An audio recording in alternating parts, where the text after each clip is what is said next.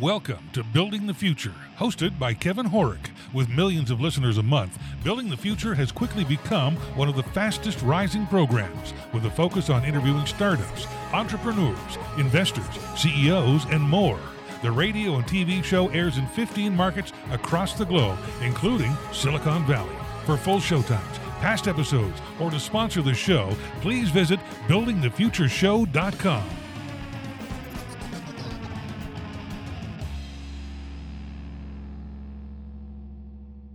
Today's show is brought to you by OnPay, the new standard in payroll. You can pay employees and contractors in minutes, automate your payroll taxes and filings, as well as provide health benefits and HR in all 50 states. For more information, visit buildingthefutureshow.com slash onpay. Welcome back to the show. Today we have Avi Savar. He's the president at Suzy. Avi, welcome to the show. Thanks so much. I'm excited to uh, to be part of this. This is awesome. Yeah, I'm excited to have you on the show. I think what you guys are doing at Suzy is really innovative and cool. But maybe before we get into that, let's get to know you a little bit better and start off with where you grew up. Sure, sure, sure. So uh, I grew up mostly in California. I was born in Israel, but spent uh, the better part of my, let's call them uh, formative years in Los Angeles. Uh, and uh, and then I ended up in uh, Boston for uh, for my undergraduate. I went to Boston University, uh, and then just kind of stayed out on the East Coast. And now I'm a New Yorker, and I'm married to a New Yorker. And once you do that, you kind of never leave. So I've been in New York now for uh, the better part of you know about 25 years or so. Very cool. So what did you take in university, and why? Uh, so I studied communications, um, you know, really with a focus on broadcasting and film. Uh, I've always been, you know, kind of a storyteller at heart, and um, you know, the the world of, of film and video, obviously, you know, back in in the '90s when I was coming of age, was very different than what it is today, and and and really that, you know, kind of launched my career. I I started my life in production. Uh, and spent you know better part of my early professional career uh, as a television producer. Oh, and oh, uh, from from there, you know, I, I spent a number of years, uh, you know, between Viacom, you know, producing series and specials for VH1 uh, across MTV networks.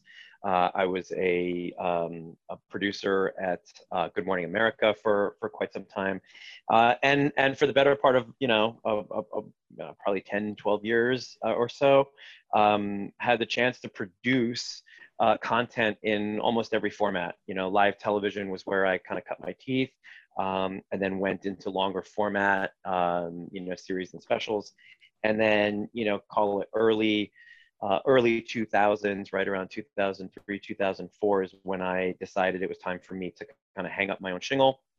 And I went off and started uh, what was then a production company, uh, which eventually kind of grew and morphed into more of a marketing and communications firm uh, and the timing of that was all kind of circled around the, the, the world of social media and, and video on the web.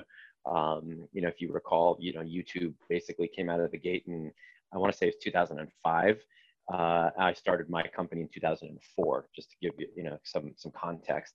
So the world of of you know video and and content that was predominantly driven through broadcast networks um, was beginning to shift online and you know you had you know really a lot of the portals that controlled the front door of the internet you know aol msn yahoo um, they were really the front doors of the internet and and they were starting to make really big investments in video uh, and then the world of you know youtube and all the social platforms that began to emerge right around that time kind of took content online in a in a in a crazy direction and it became you know really the wild west for, for a while. And, and that's when my company um, kind of really grew up. I, I launched my company in, in 2004, um, navigated it through, you know, a, a pretty dramatic financial crisis uh, and came out the other side of it.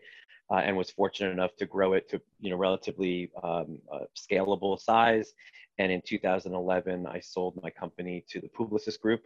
Uh, at that time, you know, we were one of the largest um, kind of content social media specialty agencies uh, and really handling you know large scale social agency of record assignments with brands like General Motors and Aflac and T-Mobile and uh, Gatorade and, and a number of brands. So that's kind of where my world started. Um, it was a pretty you know, uh, albeit it, it sounds like a dramatic shift from being a TV producer to, to, to moving into the world of marketing. But, you know, for me, it, it, it was relatively natural in that my entire, um, you know, reason for being and, and premise as an organization was to help brands ultimately become publishers and, and help them build audiences and connect with consumers in ways that they hadn't before. Um, and I think my background in, in storytelling, in production, and in producing all these various formats kind of gave me a unique opportunity to come in with you know a very different narrative um, and start to move the world of advertising from you know very much a um, you know uh, sell me uh, product to you know help me uh, and and engage with me um, you know paradigm. So it really became about you know helping brands you know become publishers tell really great stories engage with consumers in ways that they really hadn't been before. And and now you know is is is a very big part of the fabric of marketing and communications is you know this idea of engagement uh, engagement wasn't a term in in advertising you know until until you know we started kind of doing the things that we were doing along with a number of other you know um, uh, very reputable firms like you know my company was called big fuel um, other brands like deep focus mry these were like some of the big you know kind of hot shots that were coming up around the same time as as as my firm. And we were all aligned around this idea that you know brands could no longer interrupt people and and force them you know to watch a 30 second commercial and and we were really moving towards much more of a of an engagement model where we had to tell stories and, and connect with audiences and build longer term relationships. Uh, and, and, and frankly, that's a natural um, segue into what I do today as president of Suzy. You know, we are all about helping brands understand consumers and do it in real time so that they can really develop you know breakthrough products and experiences and create value um, in the world other than you know just selling their products and so that voice of the consumer has been a thread in you know in my life since you know my my career began is you know what do audiences want what stories resonate. You know making people laugh making people cry making people smile has always been you know my world uh, and and the byproduct of that becomes love my product buy my product use my product because you know it helps you. Uh, and so here we are you know 20 plus years later and and you know the the path has taken me from you know broadcast television to marketing services and now into software. Uh, and it's been an incredible journey. I've learned a whole hell of a lot. Um, but that's really been the thread for me is is helping connect the dots between what people care about uh, and what brands kind of need them to do and what what and how they could better navigate um, you know large scale consumers.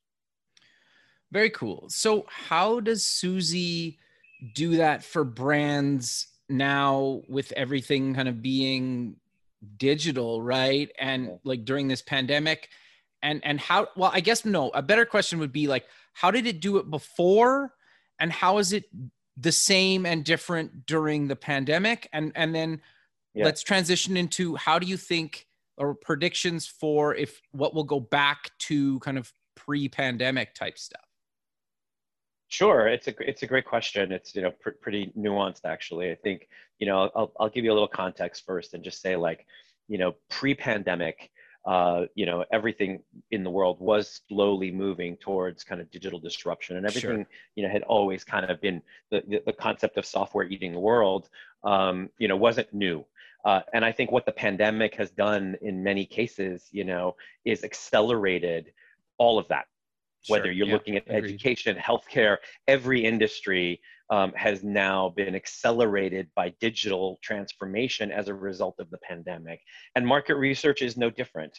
You know, when we, um, when Suzy was launched about three years ago, you know, the, the, the, the vision and premise, you know, was digital disruption, but, you know, that had already been started. Like we didn't start that trend um, you know, SurveyMonkey, Qualtrics, you know, there are brands that have been in the space for, you know, 10, 15 plus years trying to disrupt the traditional market research uh, landscape.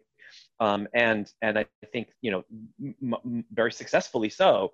Um, but I think what we've seen is that, especially post pandemic, the world of market research has been disrupted disrupted pretty dramatically insofar that you know the the the industry at large, which is you know probably an addressable market of about 50 to 60 or so billion dollars, um, about 30% of that, give or take, is in person, right? You're sure. talking about you know uh, uh, in-person focus groups. You're talking about you know audience polls coming out of movie theaters. All this stuff, like about 30% of the market, is driven by in-person interaction, and pretty much overnight that's gone and so the need for you know digital workflows and digital systems to help fill in those gaps not just because frankly the the world was different you know from a from an operational standpoint as it relates to market research but damn like the consumer paradigm was entirely disrupted.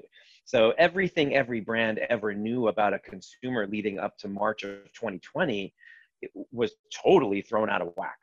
Every behavior every shift had had had been you know accelerated and and trends that that brands could have counted on were totally disrupted. And so it was a, in many ways a, a, a perfect storm of disruption within digital uh, market research because it made the need for for research at large you know more prevalent meaning i'm a brand my consumer is now socially distant staying at home not doing the things that they were doing you know 36 hours ago. Um, how do i navigate that right? Is my product still relevant to them? Are they still willing to buy it? Um, how much are they willing to spend on it? What other products are in their wheelhouse now that may or may not be impacting my market share? Um, you saw a huge trend in like you know these like more let's call them old school products um, coming back into into the consumer mindset in a very powerful way. You know the brands like you know method were replaced by you know dial and and the uh, you know organic green you know the green cleansers are now replaced with you know Clorox. Um, and and so the shift in behavior was really profound. Um, and I think that just really opened the floodgates uh, for online market research to not just become you know a necessary part of the toolkit but the agility behind market research um, has never been a strong suit right? Um, market research has predominantly been relatively slow, slow to move generally expensive reserved for larger brands. Um, and now all of a sudden you know these large brands and small brands alike needed to like be agile. And the only way to do that is to leverage digital right? You don't have six weeks to wait for a you know a 30 slide deck that a strategist and a researcher are going to put together with, for you you know after a, a, a bunch of, of, of, of, research. You need answers now uh, you're about to go into your boss's office and and and pitch for your life because your products are being disrupted and services are being up, uh, you know appended. And and what do you do? So you know a, a you know platform like Suzy you know we were solving this before the pandemic um, and now during the pandemic you know we've seen such a rise in demand uh, for for what it is that we've done and and frankly has made us um, uh, you know actually look at the world of market research in a slightly different way we're um, you know on our roadmap we had a lot of things going and planned for this year we've we've completely um, uh, you know, retooled our roadmap. We just launched our, our, our second product called Suzy Live, Suzy Live is is is you know on-demand video uh, interviews with consumers. So in-person focus groups, in-person market research is a thing of the past. So now, how do I talk to a consumer? Um, and and how do I do it efficiently and and and how do I talk to the exact consumer that I want to speak with? So Suzy Live was launched, you know, last week um, uh, out of the gate, and has has you know really been a, um, a, a very powerful complement to the core Suzy product. So you know really thinking about how we combine qualitative and quantitative research in a toolkit for brands to be able to really put the voice of the consumer like at the table with them in the room think a big part of the value proposition that we are are putting into the world is is agility and speed. Uh, it's something that even you know pre-pandemic, um, you know, digital market research hasn't really been able to provide in the same level of of quality. And I think we've got a a, a product uh, and a suite that that you know has done really unique and powerful things in the space that that hasn't been you know seen before and i think part of that is why we're seeing the relative success we're, we're seeing. You know, we've grown the business from about 18, 20 customers to over 200 customers, you know, in, in, in less than two years and raised a, a, a, a pretty sizable uh, round of funding earlier in the year um, to continue, you know, pushing that level of growth. And, uh, you know, we're just getting started here. No, that that's great. So uh, maybe give us some examples of how people and companies use Suzy to actually do these kind of insights and and get them what they're looking for. Yeah, so so great great question. You know, I think to to to overly overly simplify it, um, you know, I would say there are three kind of primary areas of focus within an organization that that you know leverage Suzy and, and what Suzy does. Um, the first is in let's call it kind of core research and insights right? All you know research departments insights departments r&d departments within an organization um, they need access to data they need access to consumers to do their job and they tend to kind of service their broader organizations. So we work with a lot of insights departments um, and a lot of research groups within big brands. Uh, they use Suzy for a number of different use cases. Um, second is innovation, right? Innovation, new product development, um, R&D. It's the development of new services, new products, new functions, new features. Um, they need access to consumers to ultimately determine if if what they're buying is even you know worth making, or sorry, if what they're making is worth uh, with worth putting out in the marketplace. So innovation departments, uh, you know, tend to lean on Suzy for a number of, of use case. You know, and then you have this kind of world of of advertising content and marketing right? The right message the right creative the right uh, pricing model the right kind of go to market strategy right? Um, and then you know once you're in market you're doing optimization you're trying to see you know what and how your product is performing once you've launched it.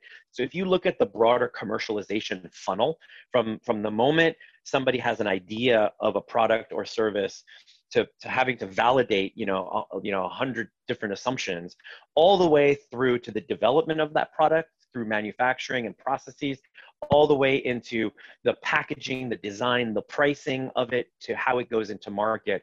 Every part of that commercialization funnel benefits from having consumers at the table. Uh, and and um, historically you know what's tended to happen is these different parts of the let's call it the commercialization funnel tended to have stage gates, meaning you go from one stage to the next stage to the next stage. And research tended to be bookended. You do a little research up front to define and, and, and, and dictate kind of how you do what you do. Then you do a little research at the end of that stage gate to maybe validate the work that you've done. And then you move into the next stage. And, and that, that assembly line starts to form and you're doing research at the beginning and end of each stage. And what we're saying is that's just kind of not the way to do it right? In order to truly be effective in a world that's moving faster and faster, um, and consumer behavior really, you know, kind of um, evolving as rapidly as the news cycle, that you need to have the consumer at the table with you throughout the entire process, not just at the beginning and end of each stage and that's really the value of Suzy And I think part of that is also our, you know, overall go-to-market strategy, which is not, you know, very typical um, in in the research world. Digital research, uh, you know, online research has very much been a project-based model. Um, you know, you buy respondents on the open market, you know, responses to surveys. You're buying as you go. And we came out of the gate and said, you know, that's doesn't really that's kind of the wrong incentive structure for brands because it, it almost disincentivizes research. The more research you do, the more expensive it gets. Um, the more often you do it, the more cumbersome it becomes. And so Suzy is this is an always on platform. You know, we don't, unlike you know most of our competitors, we don't buy responses from you know programmatic exchanges. You know, a large majority of survey responses that, that are generated through companies like SurveyMonkey and Qualtrics, et cetera, are all bought on exchanges right? So the audiences are very fragmented. They're all over the place. Um, and it's a cost per interaction or a cost per complete model. And we came out of the gate and said, you know, that's just not how we want to do business. We want to turn this into an always on software experience. And so you pay for access to the software, the software and the audience are bundled together. So you're not paying for every response that gets generated. You're paying for access to the audience um, and, and, and the types of actions that you want to launch to that audience. So um, the pricing model, the go-to-market strategy is very different. It's also very kind of enterprise focused right? It's not it's not really meant for small to medium sized businesses who really the ad hoc pay as you go model makes a lot more sense right? There the the budgets and the and the dedicated resources aren't really there um, for those size companies. Whereas for the enterprise you know research is embedded into the fabric of how they do business um, and and is a big part of their share of wallet and in, in their overall budgeting. And so you know when you look at those enterprises Suzy makes a lot of sense right it's cheaper than project based ad hoc you know if you look at it in aggregate um, the value proposition allows you to talk to consumers at will.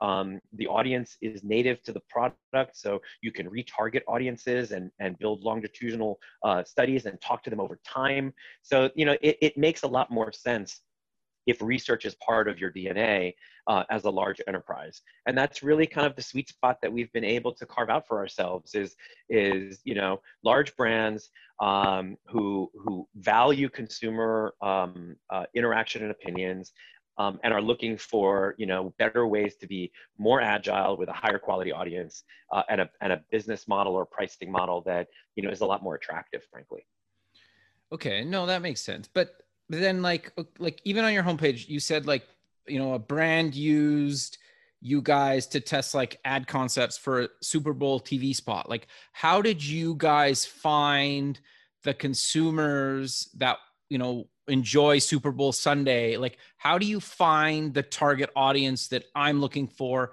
as a brand? Yep great great question. So you know we have two parts to our business right? The the the the, the business side is Suzy the consumer side, um, we have a number of platforms. Our primary platform is called CrowdTap. CrowdTap is a community of consumers. Uh, they sign up to join the network. Uh, it's a gamified experience. They, you know, once they sign up, they go through, you know, a, a, process of kind of getting onboarded and verified. So we actually know that it's a real human being, and um, they tell us a little bit about themselves. Um, and then they get the opportunity to kind of engage with the game and earn points for their participation and typically they're participating through answering questions and and and um, participating in certain activities. So you know the more they engage the more points they get then they can leverage those points for you know gift cards to you know any major retailer amazon walmart nike nba store sephora you name it there are gift cards that, that talk to different types of audiences uh, they could donate those uh, those points to charity. So there's a number of different ways they can engage. So on, on the flip side of, of the kind of the business experience, which I've talked about, um, is the consumer experience. And, and we're building and have built a consumer experience that values, you know, the, the, the consumer. Whereas, you know, if you look at many of the um, you know kind of consumer panel companies that exist out there that are selling responses um, they treat consumers very much like a commodity. It's how how much you know how cheap can i buy a response and how much can i sell that response for? Um, and and it's and it's it's a very different paradigm. And for us we kind of don't believe in that model. Um, you know you have to have that if you're trying to scale and service you know the entire market research you know industry. But we're not trying to service the entire market research industry. We're trying to service our customers. Um, and with that we know we have you know a large enough sample size you know, we've got about 1.5 million consumers who have opted into the network. Um, we manage that for quality and speed and national, uh, you know, representation. So it's mapped to census, et cetera and and that allows us to you know be statistically significant and also maintain the right level of audience interaction and quality right if you look at um, i'll give you a, a, good interesting example right nielsen um, who you know powers you know billions and billions of dollars of ad spend in the open market their nielsen families product which is core to to, to their service is 37000 set-top boxes right 37000 set-top boxes is uh, one tenth of one percent or something like that of the overall population, and that is statistical significance for viewing habits to basically be determined for the entire industry. So we don't need 100 million consumers in our network. Um, we need, you know, frankly, the right 50,000. Uh, and and with that, you know, kind of model, we're able to build, you know, a network infrastructure to support our audience and and the types of audiences that we're engaging with, and then on the flip side, be able to deliver that value back to our our clients uh, in a way that drives you know speed and agility. And so you know a, a typical client can ask Suzy uh, uh, you know or the Suzy audience a question and within 10 minutes they've got you know two to 300 responses. And you know within about 10 15 minutes they've got 500 responses. And for them that 500 response like that is statistics statistically significant um, enough so that they can really make decisions uh, on a regular basis. And that changes the world for them of you know real time you know to to having to wait to make decisions. And i think that's a big deal. Okay. So but how do you guys actually go out and find those consumers? Like you have to get them onboarded onto the platform. Yep. so like if you have a client that says i want to test in this vertical or we're launching a new product in this vertical if you don't have those people how do you go out, out how do you go about recruiting those people and get them into the platform Yep. So it's, it's a great question. So mo- a lot of it is frankly organic. You know, about 80% of our audience base comes to the CrowdTap front door, you know, organically. Okay. That's just built on reviews and, and ratings and, and being, you know, kind of out with organic content and, um, and driving just a, a growth in community. Uh, and so, you know, about 10,000 or so people show up to the front door of CrowdTap every month organically okay. and apply to join, right?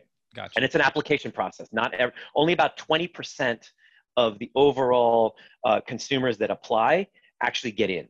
So, you know, we really are looking to curate the right audience mechanism for our, our broader, um, you know, audience makeup. Meaning, you know, we, you know, we know we have, you know, a ton of, let's call them, you know, Midwestern um, housewives and moms. We need more African American males. We know we need more Hispanic females. So we know within our audience base where we need to throttle up and throttle down, right? You kind of look at it almost like a cell phone network, right? We have towers, and if we, you know, if if if one of the nodes of the towers, you know, uh, tells us that we need more of a certain, you know, type of demographic, then, you know, we can go out and specifically target and recruit in those areas, you know, and we're constantly just mapping to census. So for us, making sure that our, you know, our overall audience, our, you know, kind of active um, engaged audience, our daily actives, our monthly actives, you know, are, are, are in line with where census is. And we're constantly looking at that. So we measure and look at our audience business in three key areas. We call it, uh, it's kind of um, cheeky, but we call it an SDQ score, speed, demographics, and quality. So if we can deliver 500 responses inside of you know 30 minutes, nobody can beat us on speed.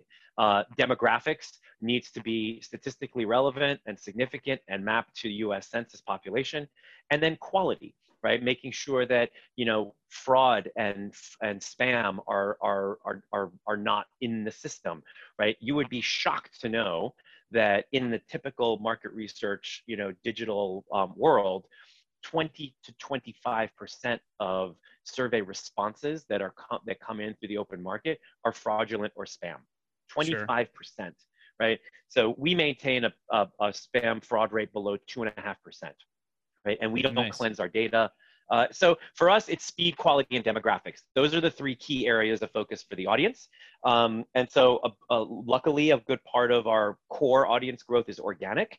And then, you know, on those quote unquote hard to reach audience, um, you know, buckets, we maintain and manage, you know, dedicated communities. Um, we do some paid media acquisition. We do some influencer outreach. So it's very much a social community building, um, you know, um, modality. Okay, no, that makes sense.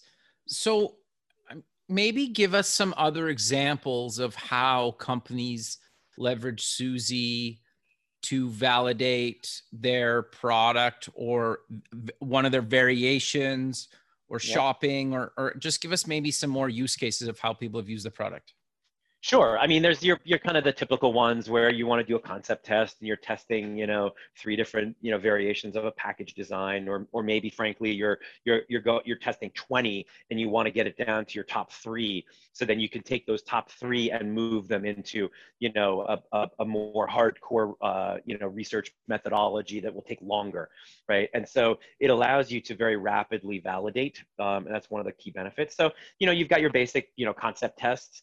Uh, um, you've got you know pr- uh, pricing testing, things like that. And then then you go into the kind of the the, the slightly outer outer um, rim, and you know really new use cases that we didn't even think would be you know something uh, to consider are now also pop popping up. Use cases like sales enablement right? We've got, you know, um, ad sales, advertising sales groups at large entertainment companies that are using Suzy to really understand consumer behavior and use that research and data to go back to their customers and sell, right? So a good example of that would be, uh, let's call it, uh, uh, I'll make it a hypothetical because I don't want to use existing customers. Let's see, uh, you know, tri-state uh, car dealership, you know, is is is a, a, potential customer for a brand like you know iHeart or some large you know publisher, and um, and the the salesperson is about to call on you know this prospect they can then go to that prospect and say, I know that your target consumer also listens to this kind of music and also enjoys these three things. So as they sell to their core customers, they have research and data to back up their proposals, right? You've got big food and beverage brands that are using Suzy data when they when they pick up the phone and, and, and engage with Walmart to try to get shelf space they're using data to defend shelf space. Oh, we know that people who buy this also like our product, so you should put our product next to this product. Um, and it's helping them defend and expand shelf space. Um, we've got uh, really interesting use cases that are that are totally out there, like um, machine learning and AI training, right? That needs human input. Uh, and so you want to be able to get human input into training algorithms. That's something that we never thought about before and is starting to kind of get interesting. So it's, it's everything from what you would expect right? I want to test an idea. I want to narrow down my, my assumptions around pricing or go to market or campaign development, or I want to decide which three products I should actually put into production and I can only pick one. So I need to whittle that down all the way to like these kind of newfangled concepts where research and data was never really accessible.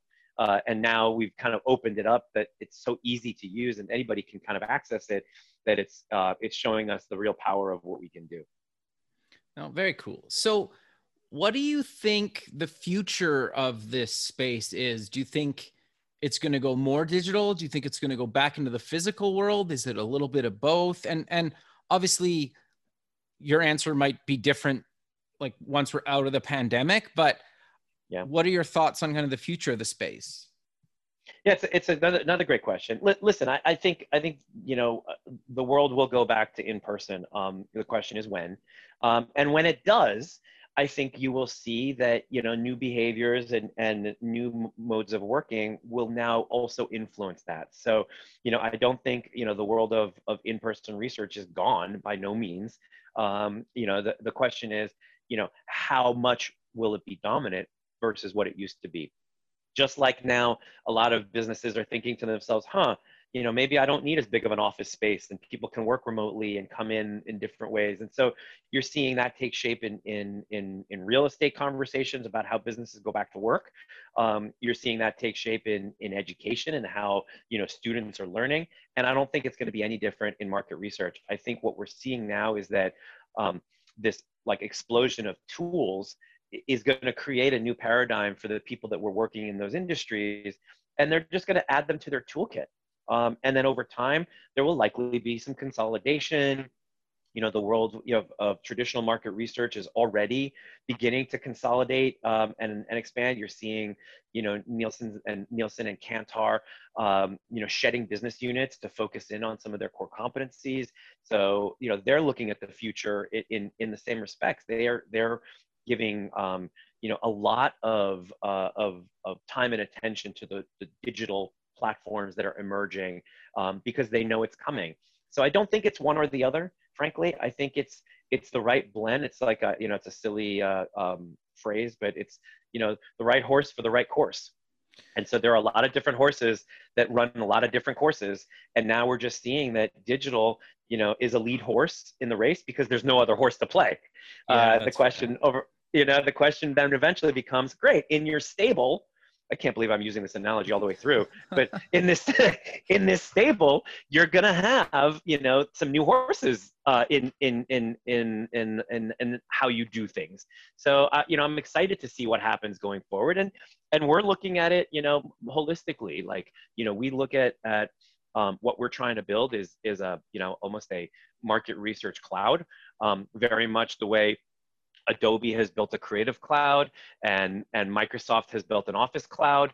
You know, we think that, that the world of market research, you know, and uh, is going to go in that same route. And so that's why, you know, it's not a one size fits all. It's, um, you know, we launched Suzy Live, we've launched Suzy Audiences, we've got our course Suzy Insights platform, you know, and over time you'll see a, a suite of tools that will make up the overall toolkit and we're trying to think about it in a much more open holistic you know um, nature so that we can leverage what is core to our business which is our audiences the fact that we own our own audiences and we don't buy audiences on the open market uh, it gives us a leg up to be able to do things that others can't.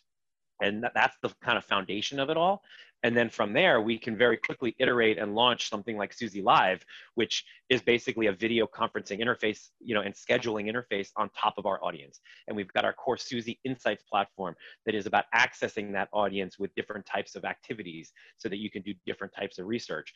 You know, eventually we'll, we'll you know, we're, we're looking at adding different types of tools and really unique things that leverage our audience base. And, you know, our hope is to, you know, kind of be that insights platform of record that starts to develop the overall market research cloud for large brands.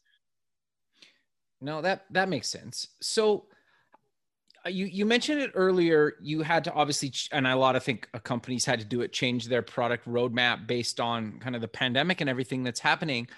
But traditionally, how do you guys decide which features to add? Because you have some big brands that have potentially a lot of money to spend. And I'm assuming that you're building the platform so everybody has the same feature set. But yep. it's tricky if a you know a big brand, a multi-billion dollar brand comes to you and says, you know, we really want these features and we're willing to spend X amount of dollars. How do you manage like those requests compared to sticking with your uh, product roadmap do you stray sometimes and actually add those features for maybe that company and everybody else on the platform? Or how do you guys manage all that? It's a fantastic question. It's the thing that keeps me up at night most of all right is prioritization. Um, as a software company you only get a few swings at bat every year right? There the, you, yep. you, there's limited limited time limited resources and infinite requests right? We we we have a laundry list of things we want to do that's going to take you know 10 years arguably to build out. Sure. Um, and, and like any big software company right whether you're amazon uh, as a software based retailer frankly or whether you're apple uh, or salesforce right these these folks know where their products are going and they know well in advance. And i think for the first time in our history as a company we're starting to gain a little bit of that visibility um, and and foresight.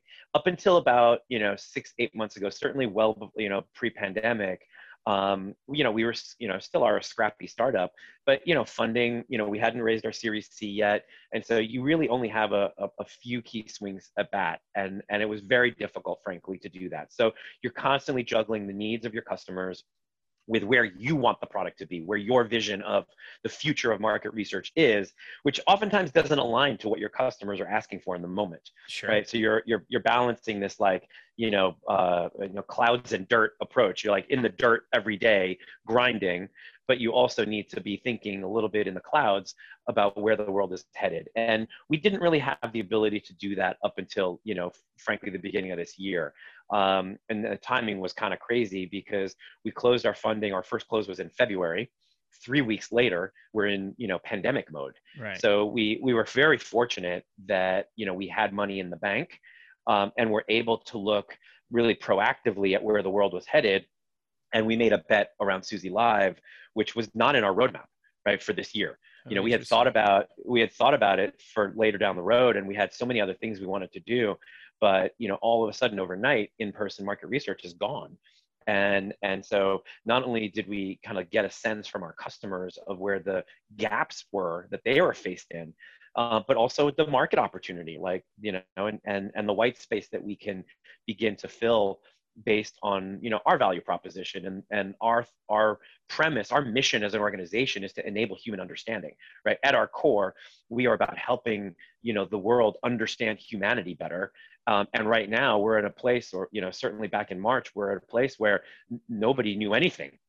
You know um, uh, human understanding was was was in a in a in a spiral. Uh, and and so our roadmap was influenced by the world at large. And now, you know, we have you know we have a, a, a, a an approach that we put into place uh, at the beginning of this year. Um, you know, really borrowed from some of the best software companies in the world that we learned from, which is this idea of like you know rocks, pebbles, and sand. You know, you get you know one big rock launch of Recorder one big thing that's like a boulder that that moves you know um, moves mountains and then you've got you know a bunch of pebbles that need to get done like the the the the the day to day the requests from customers the feature enhancements the you know making the experience better. And then you've got a bunch of pebbles uh, sorry then you got a bunch of sand right? Those are the bug fixes the, the, the small things that that you know you need to do in order to support a world class uh, uh, software enterprise. And you know, up until last year, um, we were really we were you know we launched Suzy South by Southwest in 2018, and that was really the only rock that we ever launched. And then it was just a whole bunch of sand and pebbles for a long time to fill in the gaps, make sure the customers are happy, make sure that we're iterating and innovating where customers need us to. And you know, Suzy Live this year was our first really big new rock launch. Um, and what we're trying to do now going forward is every quarter at least ship one big rock. That is our, you know, our our our place to tell the world where we think things are headed. Right? Those those once a quarter we get one swing, uh, and those are the big stories. Uh, and then and then every two weeks, you know, we're shipping code, and and the, the product team is cranking. And every two weeks, you know, we're knocking out pebbles and we're knocking out sand and making sure that our customers are happy the experience is working there are no bugs in the system and we're taking feedback on a regular basis so really that's how we've started to balance things out is i can tell you now i'm you know I, I, can't say it publicly but i can i can you know i can tell you that i know what our next four rocks are right which basically means the, the four big things on our roadmap going into 2021 for the first time in the history of the company like i can tell you a year out, what those rocks are. Um, the sand and the pebbles are a little bit more iterative and real time and taking feedback and making sure we're course correcting appropriately. Um, and that's how we started to, to kind of think about it, right? How we manage priorities. Um, and and it's been really good from that perspective. It allows us to live in the in you know live in the clouds and understand where the world is going, but be, be there present in the dirt every day and make sure we're creating value you know every two weeks that we ship code. Oh, makes makes total sense. But we're kind of coming to the end of the show. So how about we close with mentioning where people can get more information about Suzy and any other links you want to mention? Awesome. I, I appreciate that. So, you know, Suzy.com, S-U-Z-Y.com uh, is our website. Uh, in addition to learning about our products um, and our offering there, um, we also have a real-time insights hub um, we've made a very big uh, investment in, in content uh, since the beginning of this year. We have a platform in Suzy that, that allows us to um, really kind of have access to the pulse of the nation. Um, and, and we've almost, you know, living up to our mission of enabling human understanding. Um, every two weeks, we host a state of the consumer uh, webcast. Um, and, and, you know, we're getting you know upwards of you know a thousand people registering for each one of those webcasts which is phenomenal. Um, those webcasts are not about you know learning about suzy. They are about understanding consumers. So i urge you all to you know you go to suzy.com and, and sign up to join our, our uh, newsletter and our mailing list um, to get access to, to, to really insightful content uh, about where the world is going as it relates to consumer behavior. Um, and of course, if you're you know in the market and need you know um, real-time insights as part of your organization, uh, you know we're certainly happy to, to tell you more about you know Suzy Live, Suzy uh, Insights, and our and our audience products. So um, in, in any way, shape, or form that we can be of service, we are we are here. Perfect. Well, I really appreciate you taking time out of your day to be on the show, and I look forward to keeping in touch with you and have a good rest of your day. Thank you so much, Kevin. Really appreciate it. Thanks for having me. Um, and you know, you guys uh, can can can access uh, um, my contact information on social media. I'm at Avi Savar. If you need to get in touch, uh, by all means, I'm um, I'm here and and ready, willing, and able to answer any questions that you have or anybody else has. Perfect. Thanks very much. Cool. Okay. Thanks, bye. Kevin. Really appreciate it. Bye. Yeah, bye. Thanks for listening. Please visit our website at buildingthefutureshow.com to join the free community, sign up for our newsletter, or to sponsor the show. The music is done by Electric Mantra. You can check him out at electricmantra.com and keep building the future.